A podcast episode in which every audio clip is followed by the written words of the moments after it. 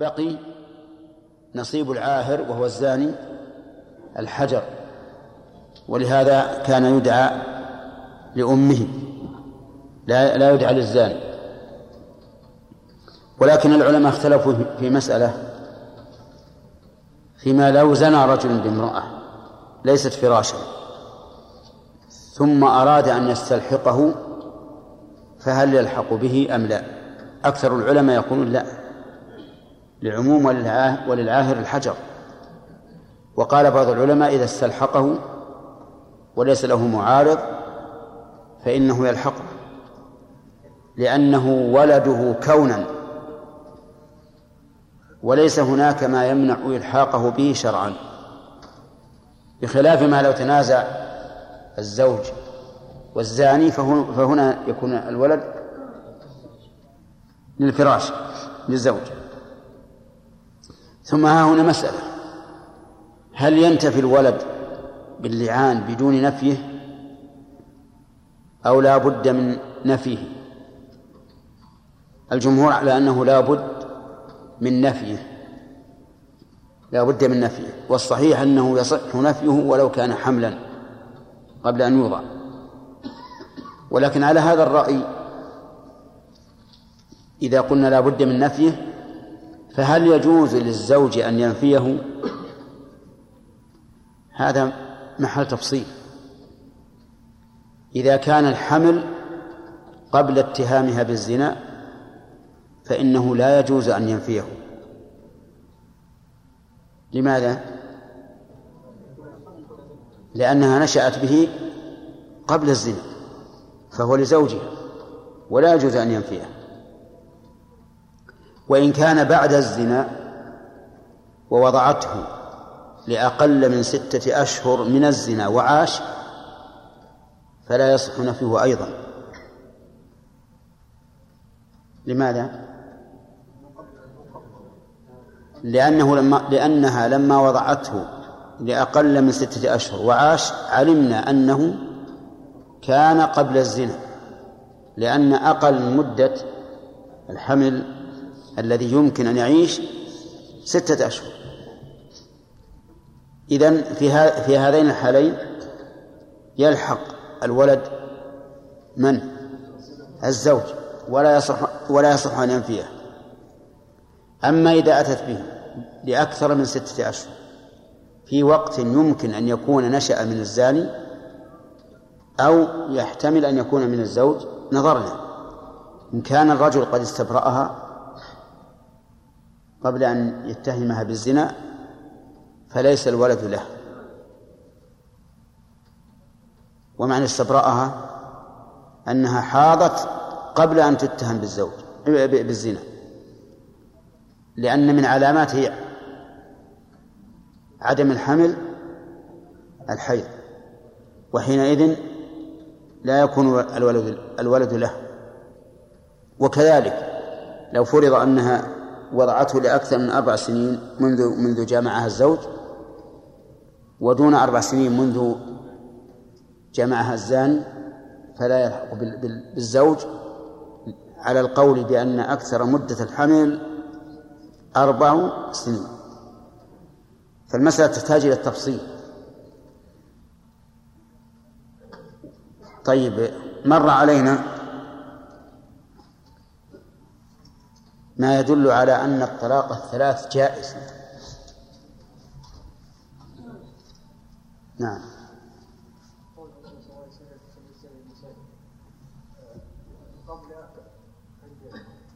كذبت عليها أن أمسكتها كذبت عليها إن أمسكتها. فطلقها. وش وجه ما وجه الدلالة على الجواز؟ طلقها ثلاثة إيه، ما وجه الدلالة على الجواز؟ أنا طلقها ثلاثة إيه لا أنا أسأل هل يجوز هذا أو لا يجوز؟ دعني إلا حديث المتلاعنين الرسول صلى الله عليه وسلم لم ينكر عليه إذن هذا هو وجه الجواز أن الرسول صلى الله عليه وآله وسلم لم ينكر عليه. طيب فإن قيل كيف نجمع بين هذا وبين حديث محمود بن لبيد؟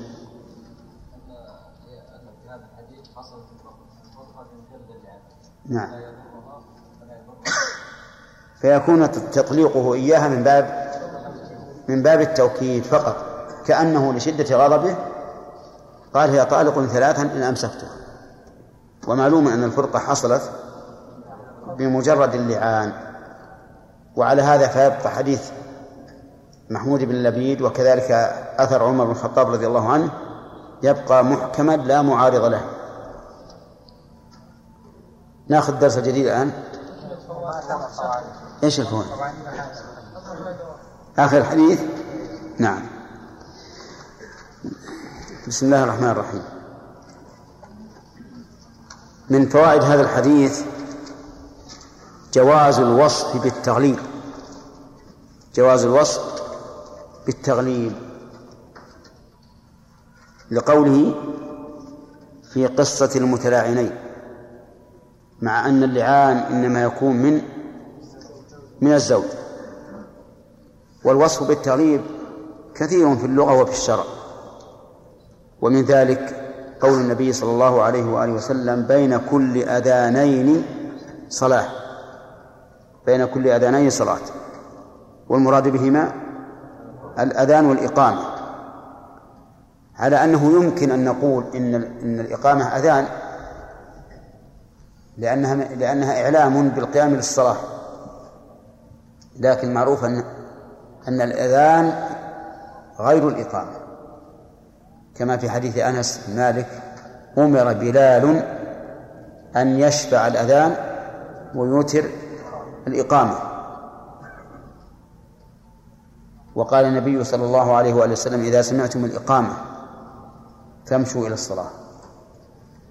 ومن ذلك أيضا أمر النبي صلى الله عليه وسلم للمؤذن أن يقول في الأذان الأول لصلاة الصبح الصلاة خير من النوم. فقال للأذان الأول لصلاة الصبح يقول الصلاة خير من النوم بعد حي على الصلاة حي على الفلاح. والمراد بالأذان الأول الأذان الذي يكون بعد دخول الوقت. ووصفه بالأول لأن هناك أذانا ثانيا وهو الإقامة. وهذا متعين لمعنى الحديث. وأما توهم بعض الناس أن المراد به الأذان الذي يكون في آخر الليل فهذا من أوهامه. لأن الأذان الذي يكون في آخر الليل ليس للفجر. إذ أن الفجر بالإجماع لا يدخل إلا بعد طلوع الفجر. وقد قال النبي عليه الصلاة والسلام لمالك بن حويرث إذا حضرت الصلاة فليؤذن لكم أحدكم. فآذان الفجر إنما يكون بعد طلوع الفجر.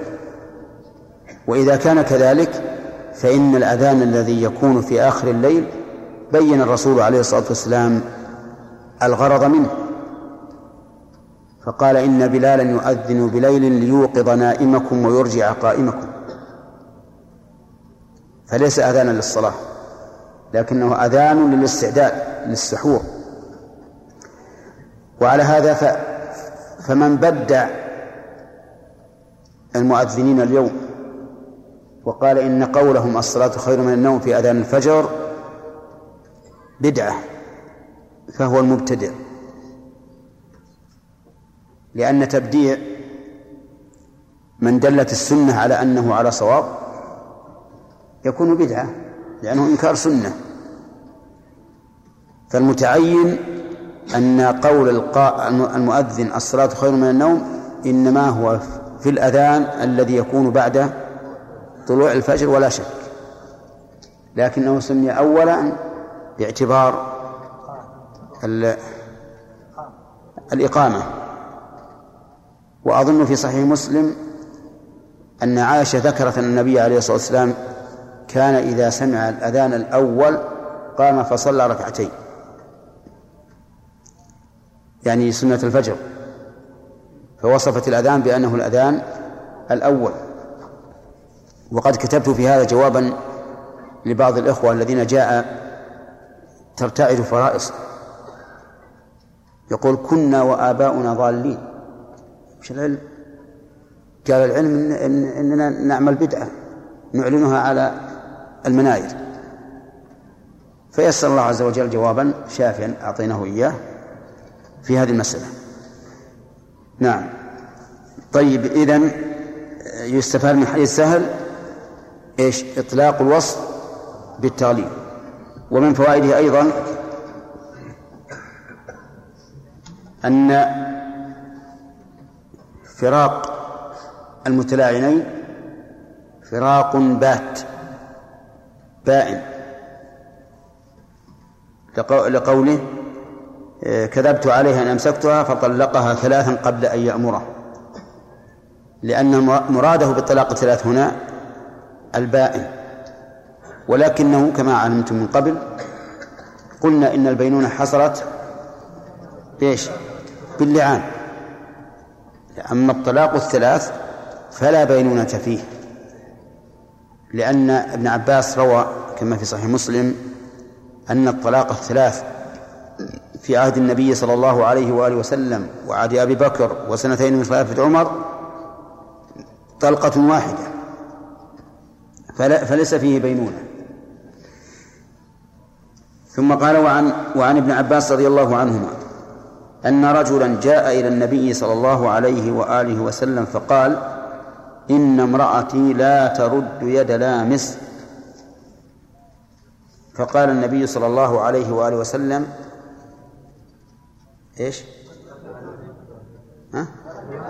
غربها قال أخاف أن تتبعها نفسي قال فاستمتع بها رواه أبو داود والترمذي والبزار ورجاله ثقات وأخرجه النسائي من وجه آخر عن ابن عباس رضي الله عنهما بلفظ قال طلقها قال لا أصبر عنها قال فأمسكها جاء أن رجلا جاء. من هذا الرجل؟ لا يعنينا اسمه لأن تعيين الاسم ليس بلازم ما لم يتوقف عليه فهم المعنى. وهنا لا لا يتوقف عليه فهم المعنى. يقول قال إن امرأتي لا ترد يد لامس. لا ترد يد لامس. لامس لأي شيء؟ لامس لها. لجسمها. المعنى أنها تتهاون في في ملامسة الرجال. وليس المراد كما زعمه بعضهم لا ترد يد لامس أي ملتمس ملتمس للعطاء. فقال الرسول غلبها أو طلقها لأن النبي صلى الله عليه وآله وسلم لا يمكن أن يقول للرجل طلق زوجتك لكونها كريمة. لا ترد يد ملتمس. بل بل الظاهر أن المراد لا ترد يد لامس أنها تتساهل في ملامسة الرجال مصافحتهم مثلا وما أشبه ذلك. فقال غربها يعني سافر بها إلى بلد تكون فيه غريبة لتبتعد عن ملامسة الرجال لأن الغريب ليس كالمستوطن. المستوطن يكون منشرحا متسع الصدر لكن الغريب ينطوي على نفسه وينقبض ولا يلتفت لمثل هذه الأمور. قال إني أخاف نعم. وقوله غربها قلنا معناه سافر بها إلى بلد الغربة لكن لا يلزم من ذلك أن يبقى معها. يغربها ويرجع. أو يغربها مع أحد أقاربها أو ما أشبه ذلك. قال أخاف إني أخاف أن تتبعها نفسي يعني أن تتعلق بها نفسي. فقال فاستمتع بها يعني أبقها عندك. واستمتع بها كما تستمتع بها في العادة. وفي لفظ اللفظ الثاني يقول طلقها طلقها.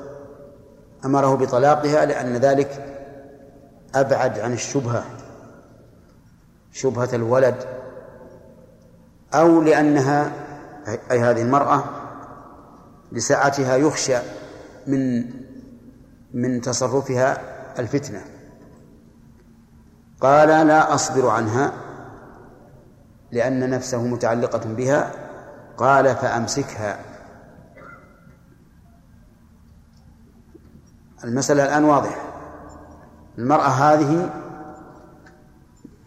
يعني ليس عندها شيء من التحفظ التام بل هي متساهلة. فأمره النبي عليه الصلاة والسلام أن يطلقها أو أن يغربها ثم لما رأى أن نفسه لا لا, لا تصبر عنها أذن له في إمساكها فإن قال قائل هل يصح أن نحمل قوله لا ترد يد لامس على كونه كناية عن الجماع؟ فالجواب أن هذا لا يصح. لماذا؟ لأن النبي صلى الله عليه وآله وسلم لو أذن له وهي على هذه الحال لكان أذن له بالدياثة. أن يبقي زوجته وهي تزني.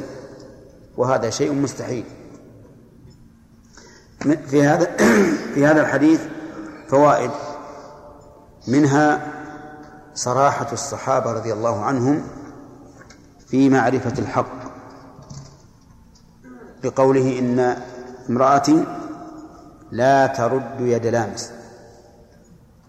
ومنها أن ذكر الإنسان بما يكره للاستفتاء ونحوه لا بأس به. ولا يكون من الغيبة. وذلك للمصلحة الراجحة التي تربو على ذكره بما يكره. ومثل ذلك ذكر الإنسان بما يكره في باب النصيحة كما ثبت عن النبي عليه الصلاة والسلام أن أن فاطمة بنت قيس جاءت تستشير في ثلاثة من الصحابة خطبوها وهم معاوية وأسامة بن زيد وأبو جهل فقال لها النبي صلى الله عليه وآله وسلم أما معاوية فصعلوك لا مل له وأما أبو جهم فضراب للنساء. ثم قال انكحي أسامة. ومن فوائد هذا الحديث أن من النساء وإن كنا نساء من السلف الصالح من يتهاون في ملامسة الرجال أو مصافحتهم أو ما أشبه ذلك. لقوله إن امرأتي لا ترد يد لامس.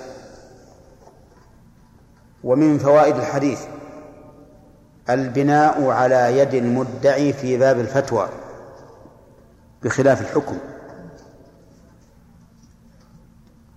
وجهه أن النبي صلى الله عليه وآله وسلم لم يقل هات شهود أو أو يأتي يطلب المرأة لتقر أو تنكر. ونظير ذلك قول هند بنت عتبة. يا رسول الله إن أبا سفيان رجل شحيح لا يعطيني من النفقة ما يكفيني وولدي فقال خذي ما يكفيك ويكفي ولدي بالمعروف. ولم يقل أقيم البينة لأن باب الفتوى أوسع من باب الحكم. فالمفتي يفتي والمسؤولية على المستفتي. لكن في باب الحكم المسألة مبنية على المشاحة. فلا يمكن أن فلا يجوز للقاضي أن يحكم على غائب. وقد قيل إن داود عليه الصلاة والسلام إنما فتن بكونه حكم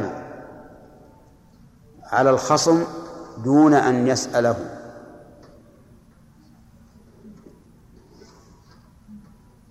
عرفتم؟ لأنه تسوروا عليه المحرار وقالوا خصمان بغى بعضنا على بعض ثم قال أحد الخصمين إن هذا أخي له تسع وتسعون نعجة ولي نعجة واحدة فقال أكفلنيها وأزن في الخطاب.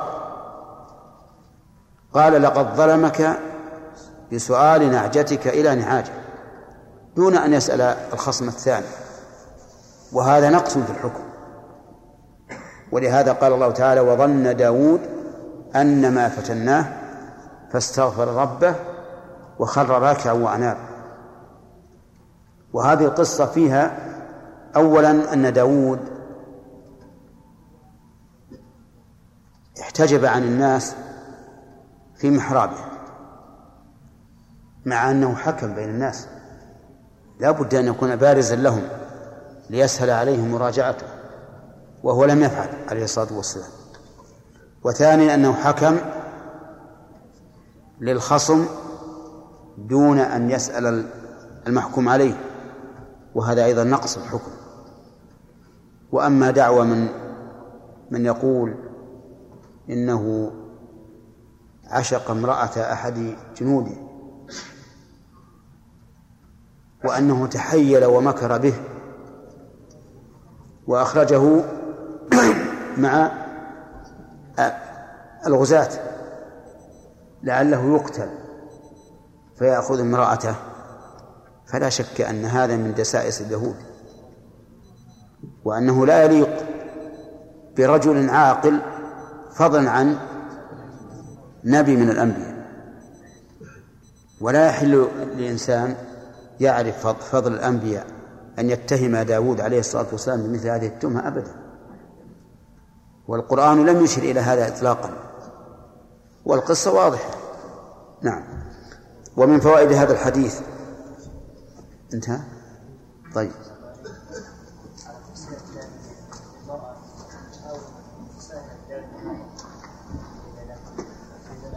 نعم. ما بعد هذا؟ ما انتهت الفوائد. نعم.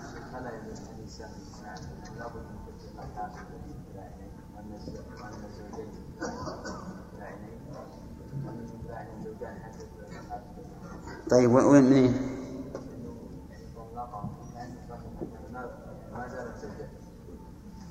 فهمه ما ما يغير الحكم. فهمه لا يغير. شيخ استدل من قال إن الصلاة خير من النوم تكون بالأذان الأول. من حديث النبي صلى الله عليه وسلم قال ليوقظ نائمة. الصلاة خير من النوم تقال للذي نام. كيف الرد؟ هذا أيضا من الجهل. ما تقول في الإيمان بالله؟ أواجب هو والجهاد؟ والجمعة؟ واجب. وقال الله تعالى يا أيها الذين آمنوا هل أدلكم على تجارة تنجيكم من عذاب أليم؟ تؤمنون بالله ورسوله وتجاهدون في سبيل الله بأموالكم وأنفسكم؟ ذلكم خير لكم. فإذا قيل الصلاة خير من النوم ليس معناها لا تكون إلا, إلا في الواجبة إلا في التطوع. قد يكون الخير في الإيمان. وقال في يوم الجمعة فإذا إذا نودي للصلاة من يوم الجمعة فاسعوا إلى ذكر الله وذروا البيع ذلكم خير لكم مع أن السعي واجب. ونظير هذا الفهم فهم بعضهم من حديث أبي هريرة وابن عمر أن صلاة الجماعة أفضل من صلاة الفذ بسبع وعشرين درجة بأن صلاة الجماعة لا تجب. بناء على أنه قال أفضل. فالإنسان ينبغي له المستدل أن لا ينظر إلى النصوص من وجه واحد بل ينظر إليهم من كل الوجوه نعم.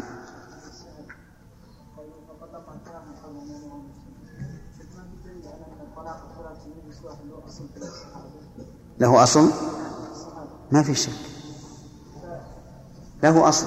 ولكنه كان واحد طلاق الثلاث واحدة. نعم. إذا طلق يتلاعب الزوجة وبعد التلاعب أمر القاضي الزوج. بالطلاق لقول الحديث سهل بن سعد. فطلقها ثلاثا قبل أن يأمره الرسول صلى الله عليه وسلم. نعم دل هذا على أن الرسول صلى الله عليه وسلم بعد التلاعب يأمر الزوج الطلاق ثلاثة. لا لا ما في. المعنى ان أن الرجل تعجل نعم قوله سأل سائل باللسان قبل قبل أن لا يدل يا شيخ هو في أن الرسول صلى الله عليه وسلم كان يفرق بينهم وإذا تعجل هو وطلق نعم. لكن حديث سهل له, له ألفاظ متعددة منها أن الرسول فرق بينهما بمجرد اللعان. نعم. أي نعم. قلنا أن النبي عليه الصلاة والسلام لا يمكن يقر الرجل على إيش ما؟ أن النبي عليه الصلاة والسلام لا يمكن أن يأمر الرجل بالإمساك و لأن هذا من- الدياثة لو كان لو كانت تزني يعني لو كان تجري نعم. حتى يعني مسيس أيدي الرجال والتبسط معها من الدياثة أه، ما بعرف. بنجيب عنها نعم.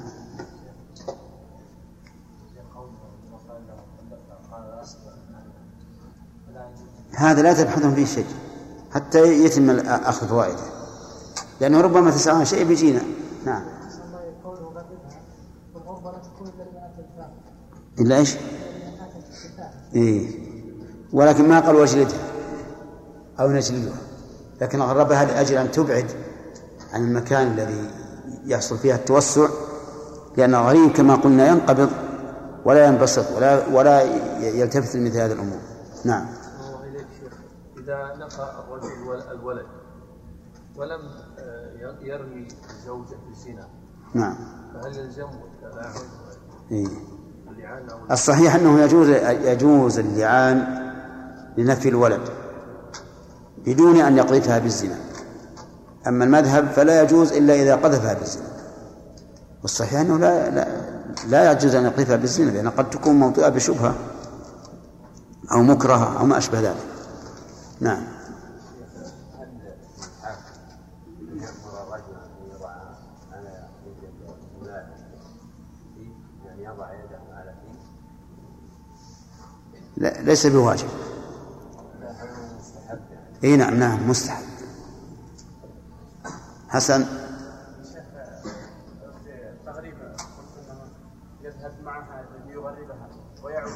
نعم. إيه في البلد؟ إي نعم. بشرط أن يأمن عليها بشرط أن يأمن عليها. هذا ظاهر الحديث أنه يتركها وحدها لكن النصوص الأخرى تدل على أنه لا بد من أن يكون آمنا عليها. نعم. شيخ لو أن الزاني تزوج المزني بها قبل أن تضع ولد الزنا هل يلحقه شرعا؟ لو أنه؟ تزوجها؟ نعم. تزوج الذي التي زنت هي هذه المسألة. يعني لو تزوجها ثم استلحق الولد. لا قبل قبل أن تضع يعني قبل أن تضع ثم استلحقه. هي المسألة اللي فيها جمهور العلماء على أنه لا يلحقه ولو كان كذلك. ولو تزوجها. ولو تزوجها نعم هل تسمية القتل في السارق والكاذب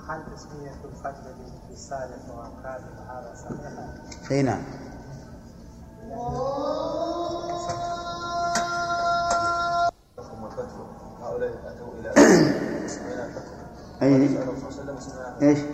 ما الفرق بين الحكم والفتوى؟ نعم.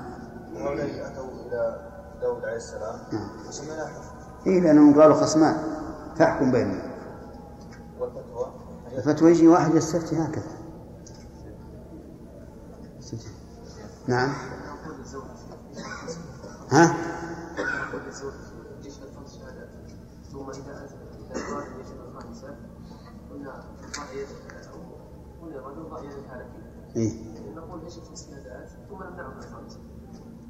اي لأن قال لأنها الموجبة. يقول إن يقول ان إن لعنة الله عليه. فهذه الأخيرة دعا على نفسه باللعنة يشهد اذا كان يضع يضع يده من اللي بيشهد؟ اللي بيشهد الزوج والواضع غير الزوج.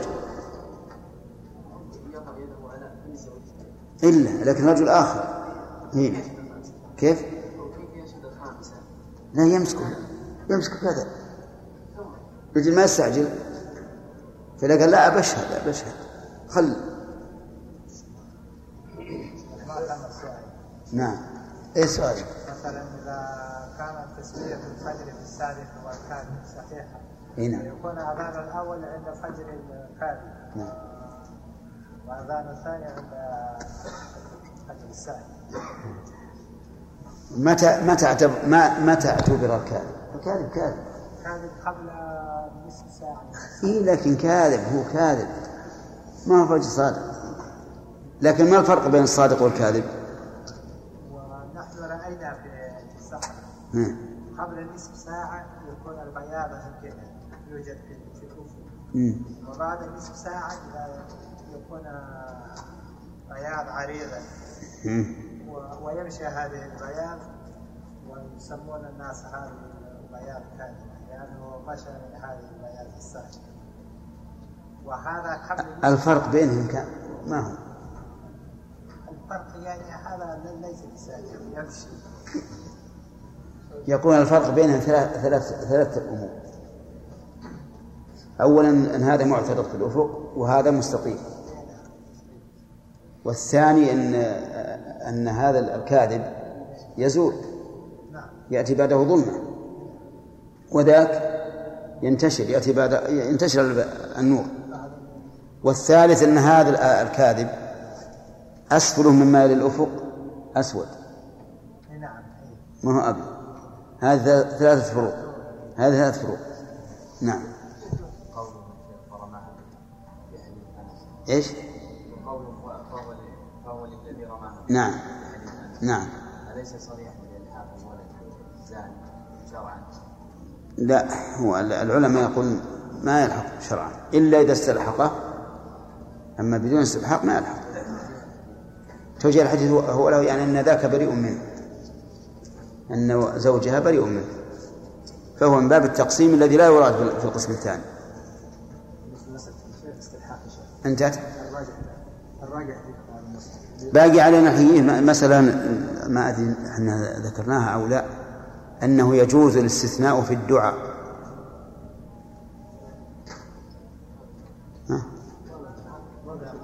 الله. الحديث ما ما ذكرنا في الشرح ما ذكر الخامس أن أن لعنة الله عليه إن كان. نعم. ما ذكرنا. وعلى كل حال هي مرت علينا. مرت علينا في القصة التي رواها ابن القيم عن شيخه شيخ الإسلام ابن تيمية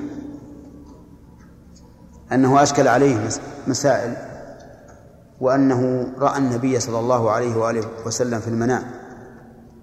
فسأل النبي صلى الله عليه وآله وسلم عنها. من جملتها أنه تقدم جنائز يشك شيخ الإسلام في أنها في أنه مسلم من أهل البدع. فقال له النبي صلى الله عليه وآله وسلم عليك بالشرط يا أحمد عليك بالشرط. يعني تقول اللهم إن كان مسلما فاغفر له وارحمه. فهذه هذه الرؤيا لها أصل. التعليق في الدعاء. كما أن التعليق أيضا في, في, في العبادات جائز. لحديث ضباعة بنت الزبير. إن حبسني حابس فمحلي حيث حبستني. طيب انتهى الوقت أظن. نعم. إذا شهد لها الشرع بالصحة. هذه شهد لها الشرع بالصحة. طيب نعم. أي نعم. هذه شهدها الواقع. وصية ثابت. طيب أنا بأخبركم بأنه ظهر معارضة. أظن أن بقي علينا من فوائده حديث ابن عباس. ها؟ ما أكمل من الفوائد طيب ما معنى قوله لا تردوا يد لامس؟ خالد اختلفوا فيها منهم من قال ان لا ترد يد من يريد الجامعة لا لا. ما حد قال هذا.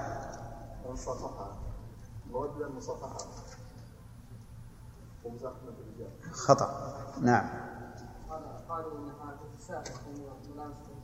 نعم. وقيل انها قول اخر انها لا ترد الرسائل رسالة فعلى هذا يكون لامس بمعنى ملتمس للعطاء. طيب. أيهما أقرب؟ الأول أقرب نعم. لأنه رسول الله صلى الله عليه وسلم ما حكم بغربها بأن يأمر بغربها كيف؟ تغريبها ما حكم لكن ما وجه ما وجه كون الأول أصح. لأنه حكم بتغريبها. نعم. وكل من كان عنده عطاء كثيرة لا يحكم ب- بتغريبه أحسنت. تمام. لأنه لو كان لو كان المقصود أنها لا ترد يد ملتمس لقال أمسك مالك عنها. أما أن يقول غلبها أو طلقها فلا. طيب ما معنى قوله أخاف أن تتبعها نفسي؟ عبد الله عامر.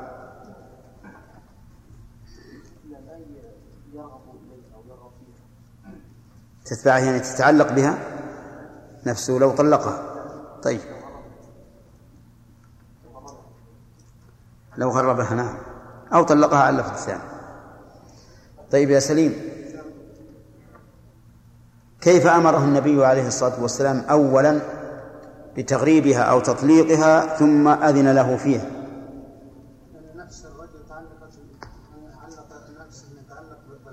نعم. ورحمه الرسول صلى الله عليه وسلم من أجل تعلق نفسه أي.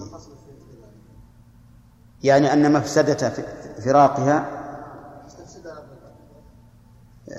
أشد من مفسدة إبقائها حيث إن إبقائها يمكن الحفاظ عليها وتعلق نفسه بها يشكل. طيب. يستفاد من الحديث عدة فوائد.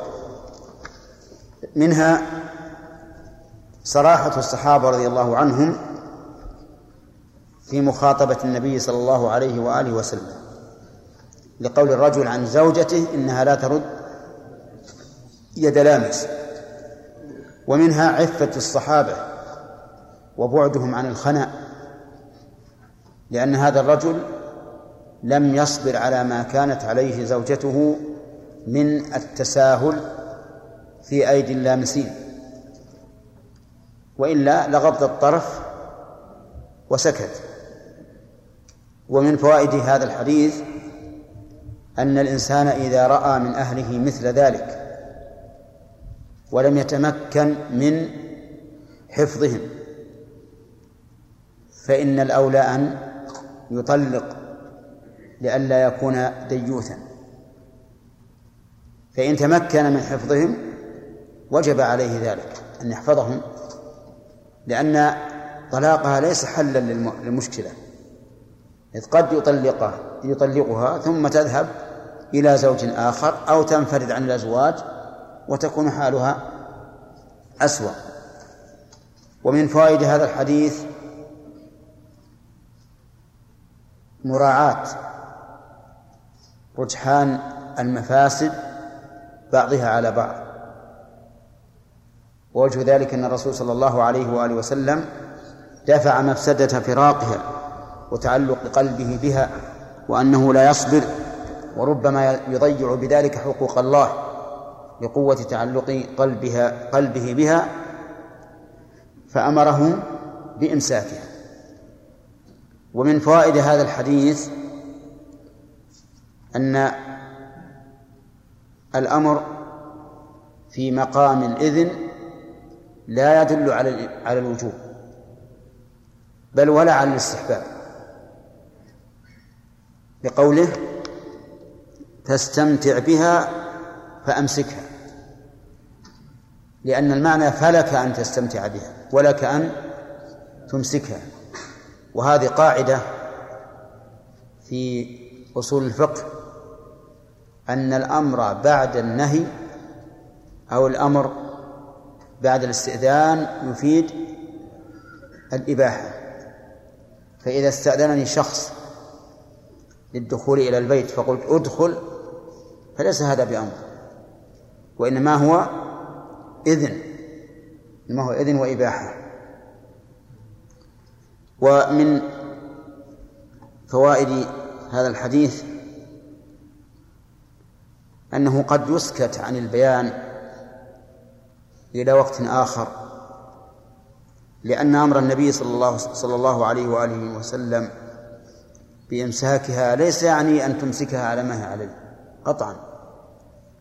فالإمساك هنا مطلق ولكن لا بد أن يضاف إليه قيد وهو أمسكها مع إصلاحها ومحاولة منعها مما هي عليه.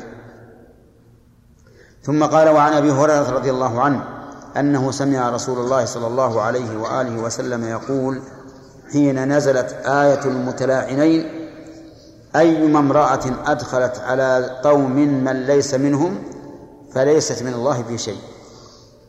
أيما امرأة أدخلت هذه اسم شرط جازم أي وما زائدة. وتزاد ما كثيرا في أسماء الشرط. مثل أيا ما تدعو فله الأسماء الحسنى.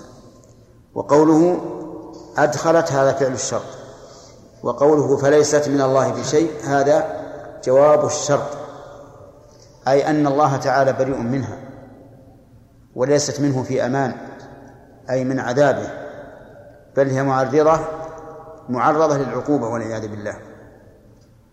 وقوله على قوم من ليس منهم يعني بحيث يكون من ولد زنا. فإن الزاني إذا زنى بامرأة متزوجة أو غير متزوجة ثم تزوجت في الحال فإن هذا الولد من الزاني ينسب إلى من؟ إلى الزوج فتكون أدخلت على هؤلاء القوم من ليس منهم ولم يدخلها الله جنته فبين أن العقوبة أن الله سبحانه وتعالى يتبرأ منها براءة الله منها وحرمانها دخول الجنة. وقول جنته من باب إضافة المخلوق إلى خالقه. وليست من باب إضافة الساكن إلى المسكون إلى الساكن لأن الله تعالى فوق العرش لكنها من باب إضافة المخلوق إلى خالقه كإضافة البيت إلى الله وإضافة الناقة إلى الله. وأيما رجل جحد ولده وهو ينظر إليه احتجب احتجب الله احتجب الله عنه وفضحه على رؤوس الأولين والآخرين أخرجه أبو داود والنسائي وابن ماجه وصححه ابن حبان. هذا وعيد ضد الأول. رجل جحد ولده وهو ينظر إليه يعني أنه قد تأكد أنه منه ولكنه يجحده لتهمة حصلت لامرأته مثلا أو شك وقع في قلبه أو ما أشبه ذلك فيتبرأ منه.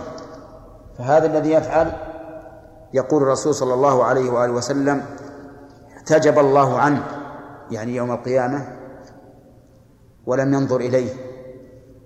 والثاني فضحه على رؤوس الأولين والآخرين أي كشف ستره وبين خطأه و وذلك يوم القيامة.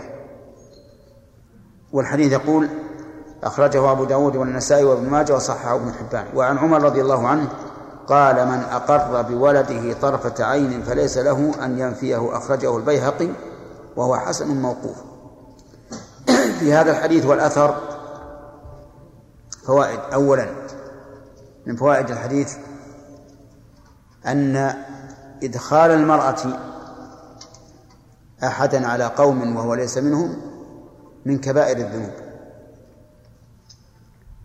وجهه الوعيد لأن كل ذنب توعد عليه فهو كبيرة من الكبائر. ووجه ذلك أن إدخال الولد وليس من القوم على القوم يترتب عليه أمور كبيرة عظيمة منها المحرمية مثلا أنه يكون من محارمه ومنها الإرث ومنها النفقات ومنها تحمل الديات إلى غير ذلك مما مما يترتب على النسب. فيترتب عليه أمور عظيمة لذلك رحمك الله لذلك كان إدخال شخص على قوم ليس منهم من كبائر الذنوب. ومن فوائد هذا الحديث أن من عقوبات الذنوب أن يتبرأ الله من فاعلها. لقوله فليست من الله في شيء. فإن قلت هل يصح أن نصف الله بالتبرؤ؟ قلنا نعم يصح في القرآن. أي آية؟ براءة من الله ورسوله أن الله بريء من المشركين ورسوله. من فوائد هذا الحديث إثبات الجنة وهذا أمر معلوم بالضرورة من الدين. لكن أريد ما يتفرع على ذلك وأنها جنة عظيمة. لأن الله أضافها إلى نفسه ولا يضيف شيئا إلى نفسه من المخلوقات على وجه الخصوص إلا لمزية. إلا لمزية.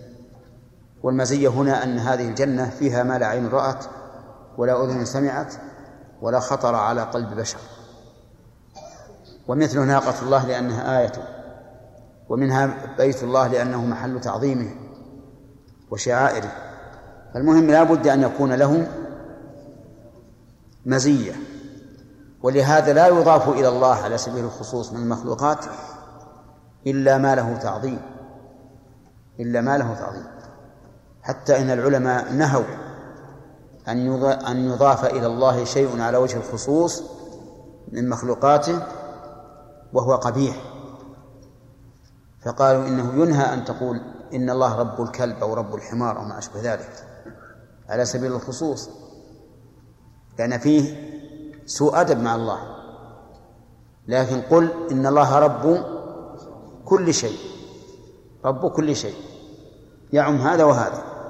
لكن لو قلت إن الله رب الصالحين رب المؤمنين وما أشبهها فهذا لا بأس به ومن فوائد هذا الحديث أيضا أن تبرؤ الإنسان من ولده من كبائر الذنوب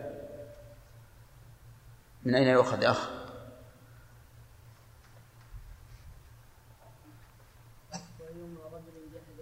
وين أنت وين أنت قبل؟ بسألك. أي وين رحت؟ هنا. بدنا بدنا لا قلبا صحيح؟ طيب.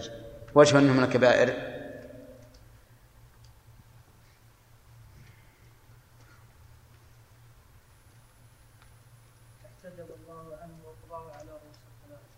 يعني ترتيب العقوبة عليه. يدل على أنه من كبائر الذنوب. طيب. ومن فوائد هذا الحديث أن ظاهره أن تبرؤ الإنسان من ولده إذا لم يكن عنده يقين أنه منه فإنه لا يترتب عليه هذا هذه العقوبة. رحمك الله. لأن هذا هو فائدة قوله وهو ينظر إليه. ولكن هل له أن ينفيه لمجرد الاحتمال؟ سيأتي في الحديث الذي بعد. ومن فوائد الأثر أثر عمر رضي الله عنه أن لا خيار للمرء بعد أن أن يستلحق الولد فإنه يثبت أنه ابنه لقوله من أقر بولده طرفة عين فليس له أن ينفيه. وهذا واضح. العلة فيه لأنه لو فتح هذا الباب لتنازع لتلاعب الناس في الأنساب. وصار الرجل يقر بالولد اليوم وينكره غدا. فمن أقر بولده بأن هذا ولده ولو طرفة عين فليس له أن ينفيه. طيب لو جاءه أحد وقال له إن ابن إن امرأتك زنت وهذا الولد من الزاني فهل له أن ينفيه بعد اعترافه به؟ لا ليس له حتى لو فرض أن الشبه للزاني أكثر منه للزوج فإنه لا يمكن أن ينفيه لأنه ثبت النسب واستقر. والنسب لا يمكن رفعه بعد استقراره وعن أبي هريرة رضي الله عنه أن رجلا قال يا رسول الله إن امرأتي ولدت غلاما أسود. وهذا الرجل اعرابي من البادية صاحب إبل. جاء يسأل النبي عليه الصلاة والسلام هذا السؤال الغريب. قال إن امرأتي ولدت غلاما أسود يعني وأنا وأمه بيضاء. فمن أين جاءه السواد؟ هذا محل إشكال. يعني تشكل على كثير من الناس أن يأتيه أولاد سود وهو وأمهم بيض. هذا مشكل. نعم. كما أنه لو كان شبهه التخطيط يخالف شبه أبويه لصار ذلك أيضا محل إشكال. يقول ف فقال له النبي صلى الله عليه وآله وسلم هل لك من إبل؟ هل لك من إبل؟ الجملة هذه كلها ما فيها إلا جار ومجرور. والمعروف أن الجمل لا بد لها من عمدة.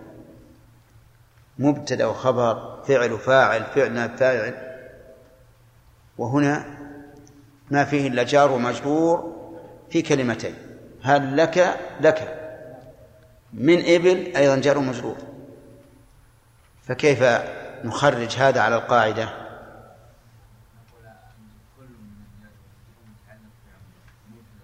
اي لا خطأ.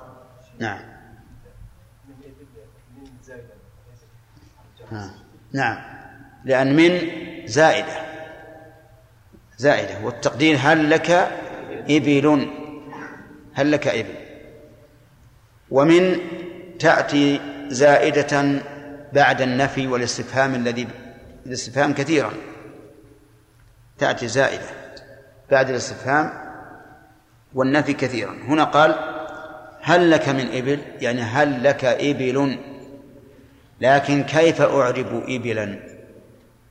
أقول إنها مبتدأ مرفوع بضمة مقدرة على آخره منع من ظهورها اشتغال المحل بحركة حرف الجر الزائد. نعم. يقول هل لك من إبل؟ قال نعم. قال فما ألوانها؟ قال حمر. قال هل فيها من أورق؟ حمر ولا حمر؟ نقول بسكون الميم. وحمر جمع حمار. ولذلك بعض الناس يغلط. يقول خير لك من حمر النعم. خير لك من حمر النعم. كيف حمر النعم؟ النعم لها حمر. ماذا نقول؟ الصواب حمر النعم بالسكون. جمع أحمر وحمراء. طيب. قال حمر. قال هل فيها من أورق؟ نقول في الجملة هذه كما قلنا في الجملة هل لك من ولد. قال هل فيها من أورق؟ والأورق الذي لونه لون الورق أي الفضة وهو بين البياض والسواد يعني أشهب. قال نعم. قال فأنى ذلك. يعني من أين جاء؟ هذا الأورق وألوانه حمر. قال لعله نزعه عرق. يقول الأعرابي نزعه يعني جذبه. عرق منين؟ من آبائه أو أمهاته أو أجداده أو جداته. نعم. ربما يكون في جداته البعيدات نعم. ما هو أورق؟ نعم. و فالأعرابي فاهم هذا أنه ربما يكون عرق سابق. نعم ينزع. ويجذب هذا ال- الذي الذي حصل من هذه الناقة الحمراء. قال فلعل ابنك هذا نزعه عرق. متفق عليه. يعني لعل ابنك هذا أيضا نزعه عرق. كان أحد من أجداده أو جداته من قبل أبيه أو أمه إيش؟ أسود. فنزعه هذا العرق. ولعل هنا للتوقع. يعني كما أنك تتوقع أنه نزعه عرق أي الجمل الأورق فكذلك هذا الولد يتوقع أنه نزعه عرق. يقول متفق عليه وفي رواية لمسلم وهو يعرض بأن ينفيه وقال لا في آخره ولم يرخص له في الإذن منه. وقبل أن نتكلم على هذا في سؤال مما قدم اليوم يقول إن بعض الإخوة يخرجون قبل الأذان وتفوتهم بعض الفوائد وبعض الإخوة يخرجون بعد الأذان ويتحرجون من الخروج بعد الأذان. فهل يجوز أن يخرجوا بعد الأذان؟ نقول أما خروجهم بعد الأذان فيفوتهم أيضا فوائد. لأن بعد الأذان فيه درس. وأما التحريم فالظاهر أن حديث أبي هريرة حين رأى الرجل خرج من المسجد بعد الأذان فقال أما هذا فقد عصى أبا القاسم يراد به من خرج لئلا يصلي. وأما من خرج ليصلي في مكان آخر وهو واثق من إدراك الجماعة فالظاهر أن هذا لا يحرم وأما من كان معذورا بكونه مؤذنا أو إماما فالأمر فيه واضح أنه معذور. فالذي يظهر لي أن من خرج وهو يريد أن يصلي في مسجد آخر وهو واثق فإنه لم يخرج ليدع الجماعة وإنما خرج لجماعة أخرى ولكنه لا ينبغي أن يفعل إلا لغرض صحيح. نعم. في هذا الحديث حديث عمر؟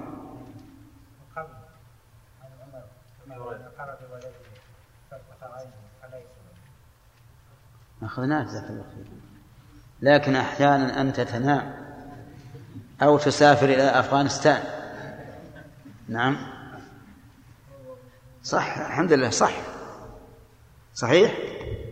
طيب. طيب في هذا الحديث فوائد. منها بجينا قلناها. منها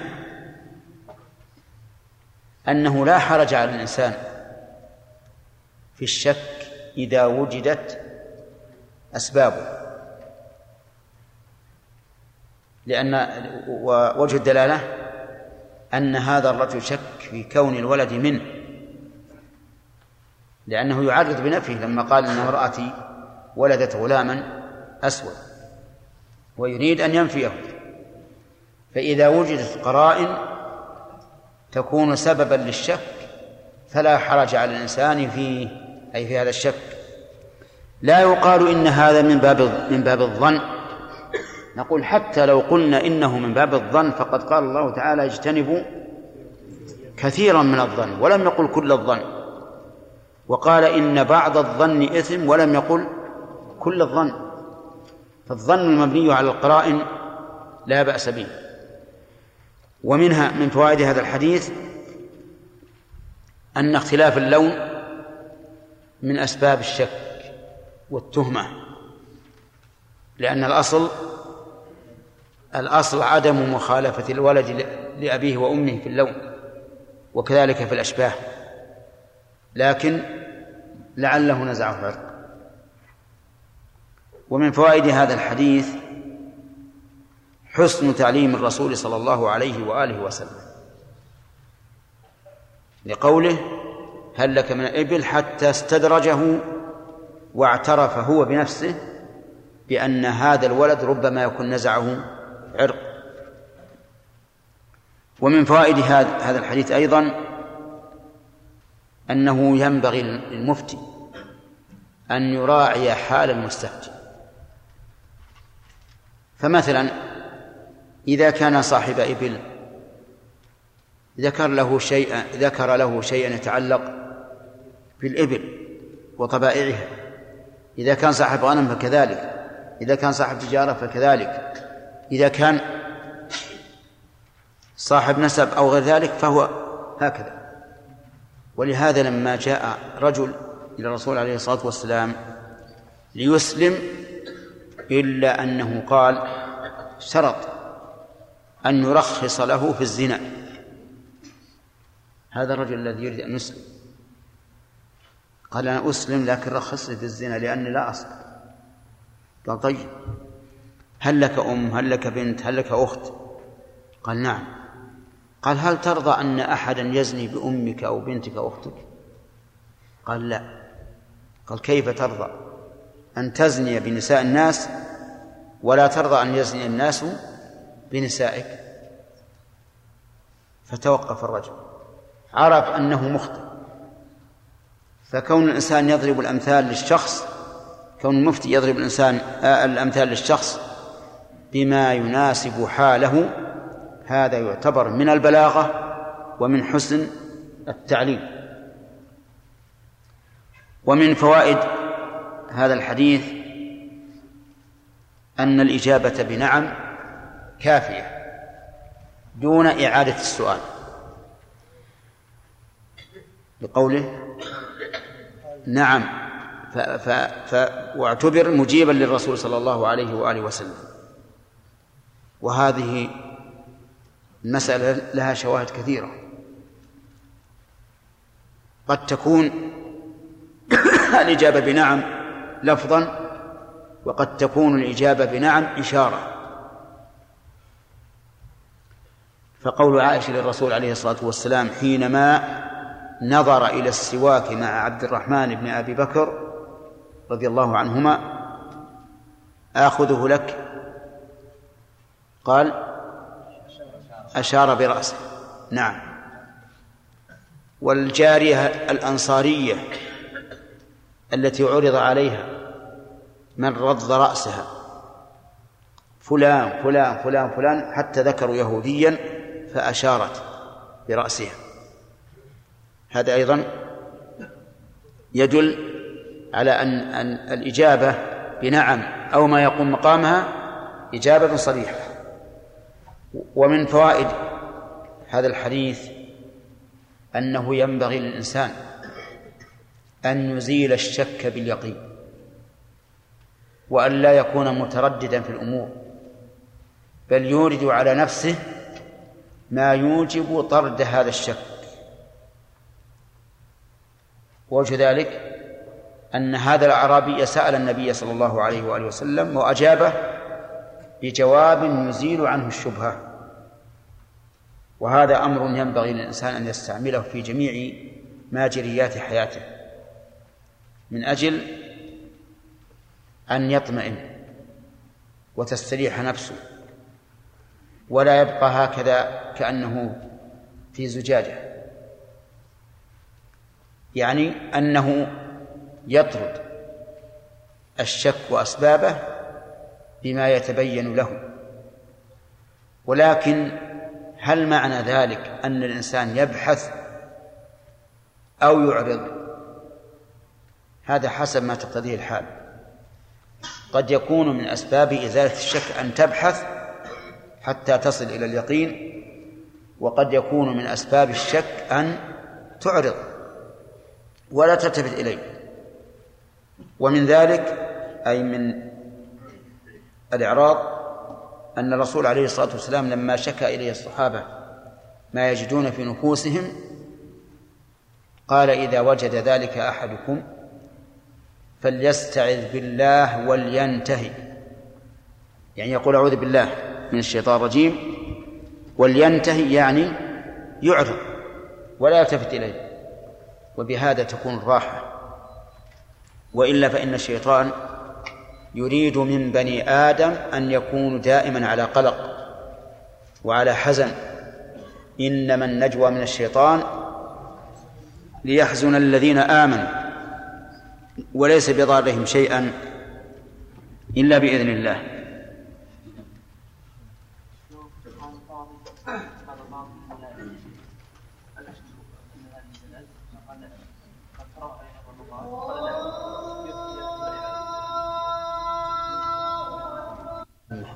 الوسيلة والفضيلة وبعث المقام محمد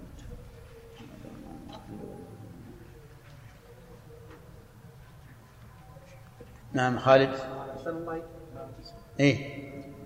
لو قال قاضي نعم. فقال نعم فقال نعم يثبت إيه يثبت. معلوم. يشهد لا يقول لاعن يحضر المرأة يحضر المرأة لابد من إحضارهما جميعا. نعم. لا لا بد أن يحضرهما جميعا ويقول أشهد بالله. نعم. أخشى ما تطمئن المرأة لهذا. نعم. بعض الناس ينتشر عند بعض العوام من هذا الشيء إيش؟ أقول ينتشر عند بعض العوام اليوم إذا رأوا شخص مثلا من أسرة يختلف عنهم في اللون والشكل. يقولون هذا مبدل. مبدل. يعني بدل أي يعني في المستشفى. آه. يعني أنه مغلوط فيه. مغلوط فيه. أقول هل هذا الشخص معفو عنه؟ لأن له قرينة أو لا يجب أن الإنسان يورد على نفسه ما أورد الرسول عليه الصلاة والسلام. لعله نزعه عرق. لكن ما أعتقد أن هذا يوجد في المستشفيات. مثل هالغلطة الكبيرة ما أظن. اللي أسمع أن بدل يعني معناه أنه داخلها الجن. لا مبدل مغلوط بينه وبين الله إني ما أدري. إيه والظاهر تبع فلان ابن فلان. ها؟ إيش؟ الأول عليه ابن فلانة. إيه. لا يغلط ويبدله إيه. اذا قصد التبديل هذا شيء آخر لكن بالعادة يكتب عليه اسم امه اي نعم. اي نعم ما أعتقد إن شاء الله عاد يبي يبدل. نعم. صلى الله عليه حديث ابن عباس. لا مناسبة بالله أي. الذي قال إن رأت امرأتي لا ترد يا لا بأس اي نعم لئلا لا يلاعن الرجل زوجته من أجل هذا. ما لئلا يتهمها بالزنا فيلاعن ما يكون مقصود من لا لا لا ما هو. الفاحشة ما يقر الرسول على هذا. لو كان فاحشة ما قال استمتع بها ولا قال أمسكها. شيخ قلنا أن الخلوة لا لم تقر المرأة المرأة لا تقر المرأة كاملا كما في حديث النبي صلى الله عليه وسلم عندما قال لا سبيل لك عليه. كما في قول قول الله عز وجل وإن طلقتموهن من قبل أن تمسوهن وقلنا أن تقرر المهر كاملا.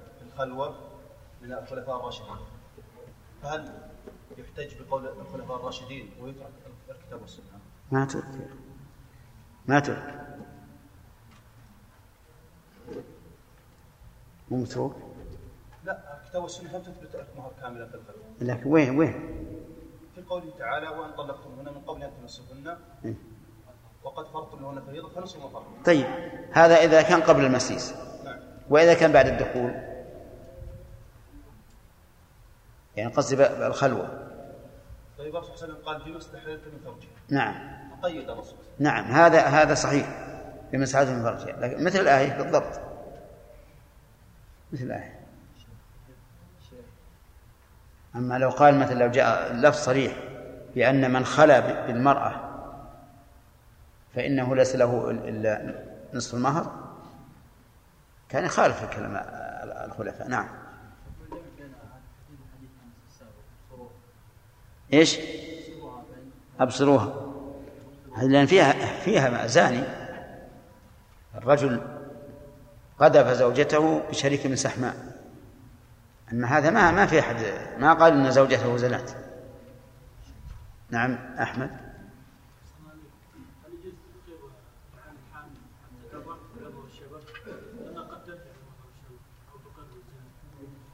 ما هو شرط. ما هو شرط.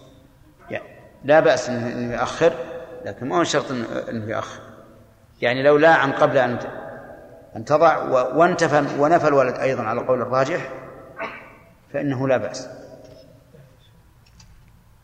خليل. إذا شك ولد قبل أمه يوجب على المرأة إسقاطه قبل أربعة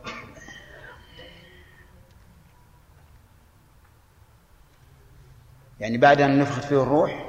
لا قبل. إيه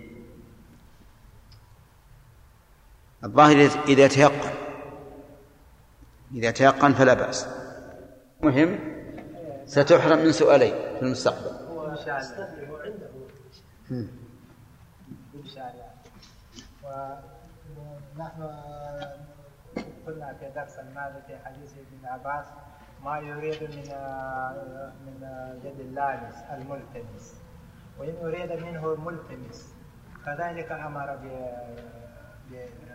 بتغريبها وبتطليقها إن كان مال لهذا الرجل وليس لها لها مال وهو يأتي من ماله. وقال هذا رجل لرسول الله صلى الله عليه وسلم. لا ترد يد السائل.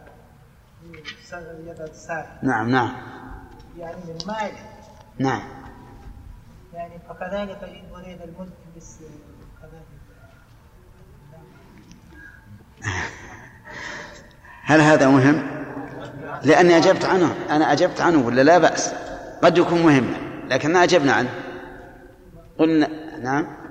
لكن الظاهر أنك اليوم الظاهر أنك عند الأهل. هنا جسما لا قلبا قلنا لو كان هذا المراد لقال الرسول احفظ مالك عنه. احفظ مالك عنه. هو في بيت إي نعم. يحفظ مال هذا أبو سفيان. ما هو غني؟ ورجل شحيح لا يعطي زوجته ما يكفيها؟ يحفظ ماله ما أخذ ما أخذت بالي اذا اذا ليس بمهم وكذلك ليس نعم يلا. نعم. إي نعم. آخر حديث.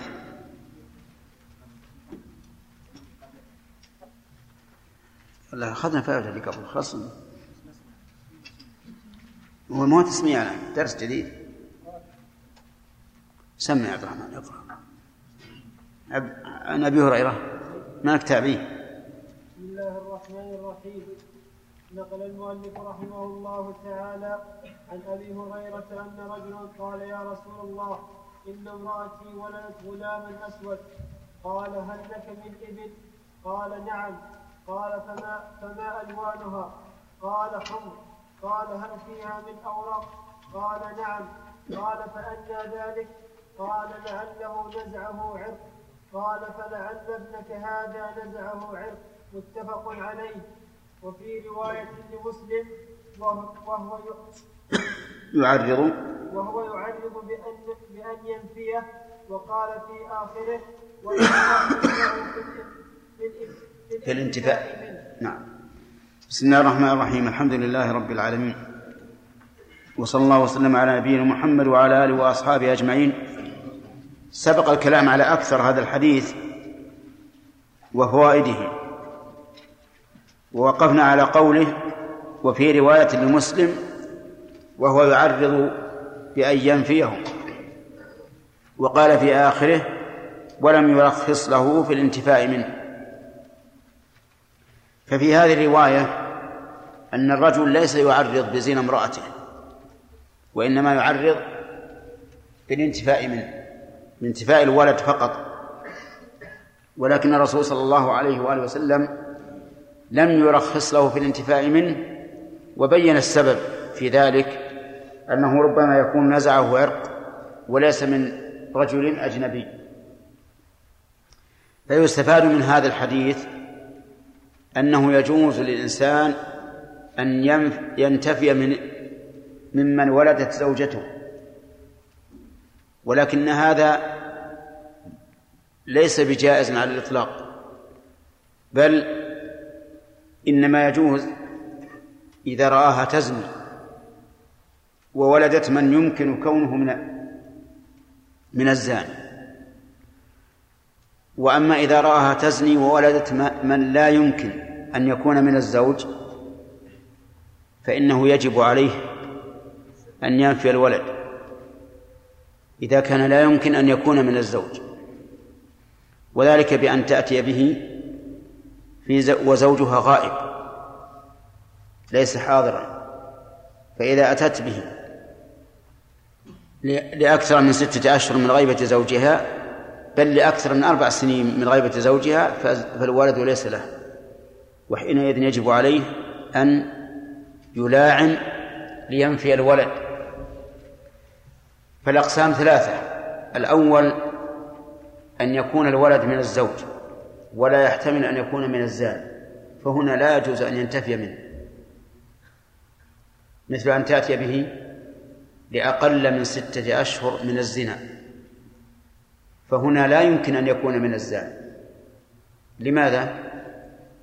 لأن أقل الحمل ستة أشهر وهذا الولد ولد لأقل من ستة أشهر من الزنا فلا يكون للزاد ولا يجوز أن ينتفي منه هنا. والثاني أن يحتمل أن يكون من الزوج ومن الزاني. ففي هذه الحال إن غلب على ظنه أنه من الزاني فله أن يلاعن. ولا يجب لأن قوة الفراش تغلب على غلبة الظن الذي عنده. الحالة الثالثة أن لا يمكن كونه من الزوج لكونه غائبا لم يتصل بها ويتبين حملها في غيبة الزوج بأن يكون قد استبرأها من قبل. ففي هذه الحال يجب أن ينفيه لأنه ليس ولدا له. ولا يجوز أن يدخله مع أولاده وهو في هذه الحال ليس من الأولاد قطعا. فهذه ثلاث ثلاثة أقسام. أما مجرد اللون واختلاف الشبه فإن ذلك لا يجوز للإنسان أن ينتفي من ولده لأن النبي صلى الله عليه وآله وسلم قال لعله لعله نزع عرق وإلى وإلى هنا انتهى هذا الباب. إي نعم فيه. أخذناها. ما اخذنا فوائد نعم. العمل بالقياس لا شك واضح جدا. إنه يقاس آه، اختلاف اللون في البشر على اختلاف اللون في الإبل. ثم قال باب العدة والإحداد والاستبراء وغير ذلك. هذا الباب تضمن ثلاثة أشياء بل أربعة العدة والإحداد والاستبراء وغير ذلك. والعدة مأخوذة من العدد مأخوذة من العدد لأنها تعد إما بالأشهر وإما بالحيض فلذلك سميت عدة بمعنى معدودة. وهي شرعا تربص محدود شرعا بسبب فرقة نكاح وما ألحق بها. هذه العدة. تربص محدود شرعا بسبب فرقة نكاح وما ألحق بها أي بفرقة النكاح. كالذي يحصل بوطء الشبهة فإن وطء الشبهة يوجب العدة والتفريق بين الواطي والموطوءة ويكون عدة ويلزمها العدة. فقولنا تربص محدود شرعا يخرج به ما لا يحد شرعا من التربصات كالذي يمنع زوجته من أشياء معينة في وقت معين وكالإيلاء الذي مر علينا من قبل وقولنا بسبب فرقة نكاح يخرج به التربص المحدود بغير فرقة النكاح. كالتربص في في الإحداد على غير زوج لمدة ثلاثة أيام وكذلك ما أشبه. وقولنا بسبب فرقة نكاح خرج به ما ذكرنا. وما ألحق به يعني إيش؟ الوطأ بالشبهة. فإن الرجل إذا وطئ امرأة بشبهة لزمها أن تعتد. إن حملت منه فبوضع العدة في وضع الحمل وإلا فبالأقراء أو بالاستبراء على خلاف في هذا. وأما الإحداد فالإحداد في اللغة الامتناع وفي الاصطلاح امتناع من توفي عنها زوجها من كل ما يدعو إلى جماعها والرغبة فيها من الزينة والطيب والتحسين وما أشبه ذلك. والاستبراء مأخوذ من البراءة وهو انتظار يعلم به براءة الرحم من الحمل بسبب النكاح أو غيره. وقوله غير ذلك أي مما سيذكره المؤلف في هذا الباب. واعلم أن العدة يشترط لها شروط. الشرط الأول أن تكون أن يكون عقد النكاح غير باطل. يكون غير باطل. فشمل الصحيح والفاسد. فإن كان باطلا فلا عدة فيه. والفرق بين الباطل والفاسد هنا أن الباطل ما ما أجمع العلماء على فساد والفاسد ما اختلفوا فيه. فالأول كنكاح ذوات المحارم مثل أن يتزوج أخته من الرضاع جاهلا. والثاني كالنكاح بلا ولي فإن العلماء مختلفون فيه. فتجب العدة في كل نكاح غير باطل. فشمل الفاسد تجب فيه العدة. هذا الشرط وهذا الشرط يشمل عدة الوفاة وعدة الحياة ويشترط في غير عدة الوفاة أن يحصل وطء أو خلوة ممن يولد لمثله بمثله. أن يحصل وطء أو خلوة ممن يولد لمثله بمثله. فالذي يولد لمثله من الذكور من تم له عشر سنوات. ومن الإناث من تم لها تسع سنوات. فلو خلا بمن دون ذلك فلا عدة. ولو خ... ولو كان الزوج دون العشر العشر فخلا بالزوجة فلا عدة.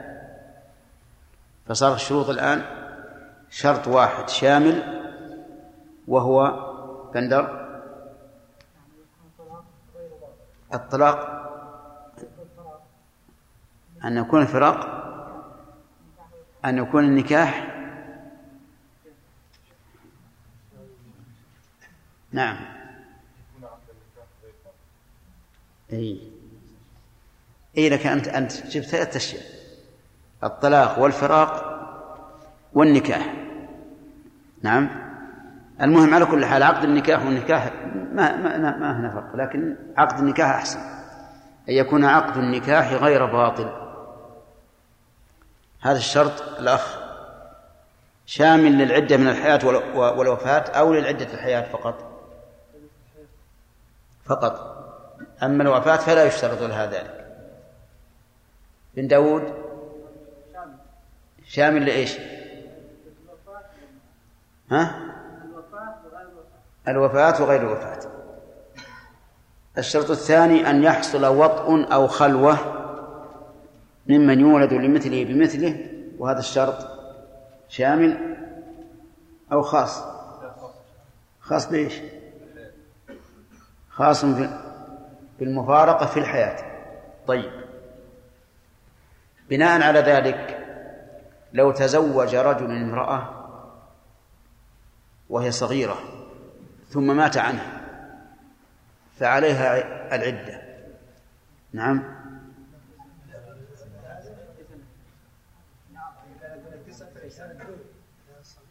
تزوج امرأة بعقد صحيح وهي صغيرة ومات عنها قبل أن يدخل وقبل أن يخلو عليها عدة؟ لا إله إلا عليها عدة. لأنه لا يشترط في عدة الوفاة إلا شرط واحد.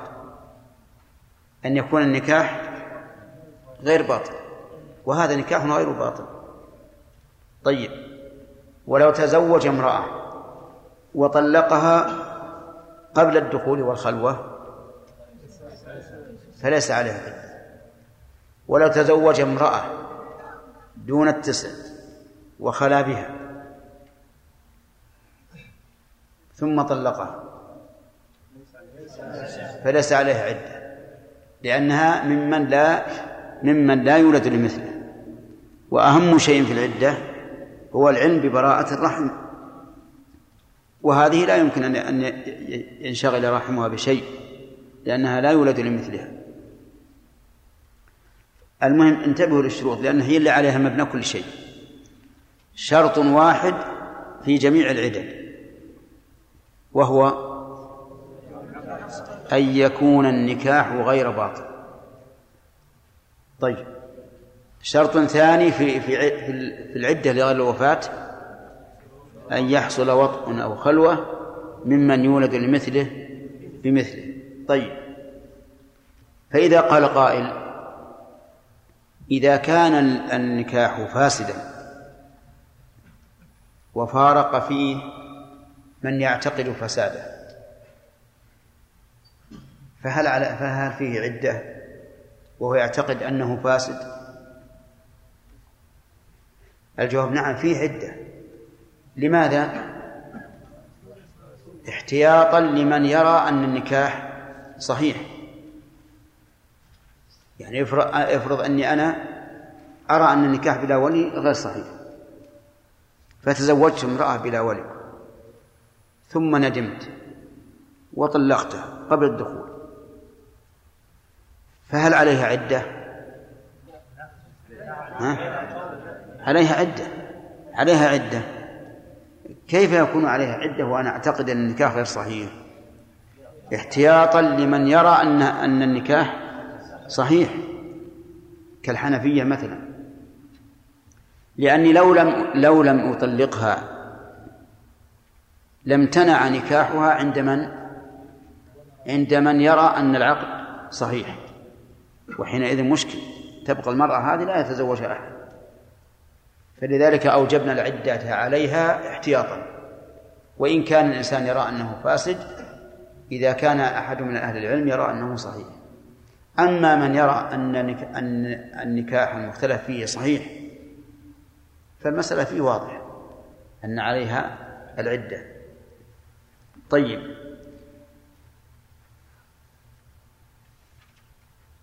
ثم سيأتينا إن شاء الله أن العدد أقسام. يقول عن المسور ابن مخرمة أن سبيعة الأسلمية رضي الله عنها نفست أو نفست بعد وفاة زوجها بليال. فجاءت النبي صلى الله عليه وآله وسلم فاستأذنته أن تنكح فأذن لها فنكحت. رواه البخاري وأصله في الصحيحين. هذا هذه عدة الوفاة. سبيعة الإسلامية نفست بعد وفاة زوجها. نفست أي وضعت الحمل بعد وفاة زوجها بليال. ليال معدودة. عشرين ليلة أو نحوها. فجاءت النبي صلى الله عليه وآله وسلم فاستأذنت أي طلبت منه الإذن أو استفتته. وذلك أن أبا السنابل بن بعكك رآها متجملة للخطاب. لما انتهت لما وضعت الحمل. فمر بها. قال ما شأنك؟ كيف تتجملين والله لن تنكحي حتى يمضي عليك أربعة أشهر وعشر فلفت عليها ثيابها ثم جاءت إلى النبي صلى الله عليه وآله وسلم تستفتيه. وأخبرت بأن أبا السنابل بن بعكة قال لها هذا. فقال النبي صلى الله عليه وآله وسلم كذب أبو السنابل كذب. يعني أخطأ. لأن الكذب في لغة الحجازيين يطلق على الخطأ ويطلق على تعمد الكذب. قال كذب أبو السنابل وأذن لها أن تتزوج. يقول فأذن لها فنكحت قبل أن يمضي عليها أربعة أشهر وعشر. فيستفاد من هذا الحديث فوائد منها أن حرص الصحابة على السؤال سؤال النبي صلى الله عليه وآله وسلم. وليعلم أن سؤال الصحابة سؤال للعمل لا للنظر. أي أنهم يسألون النبي صلى الله عليه وآله وسلم ليعملوا بما قال لا لينظروا ماذا يقول.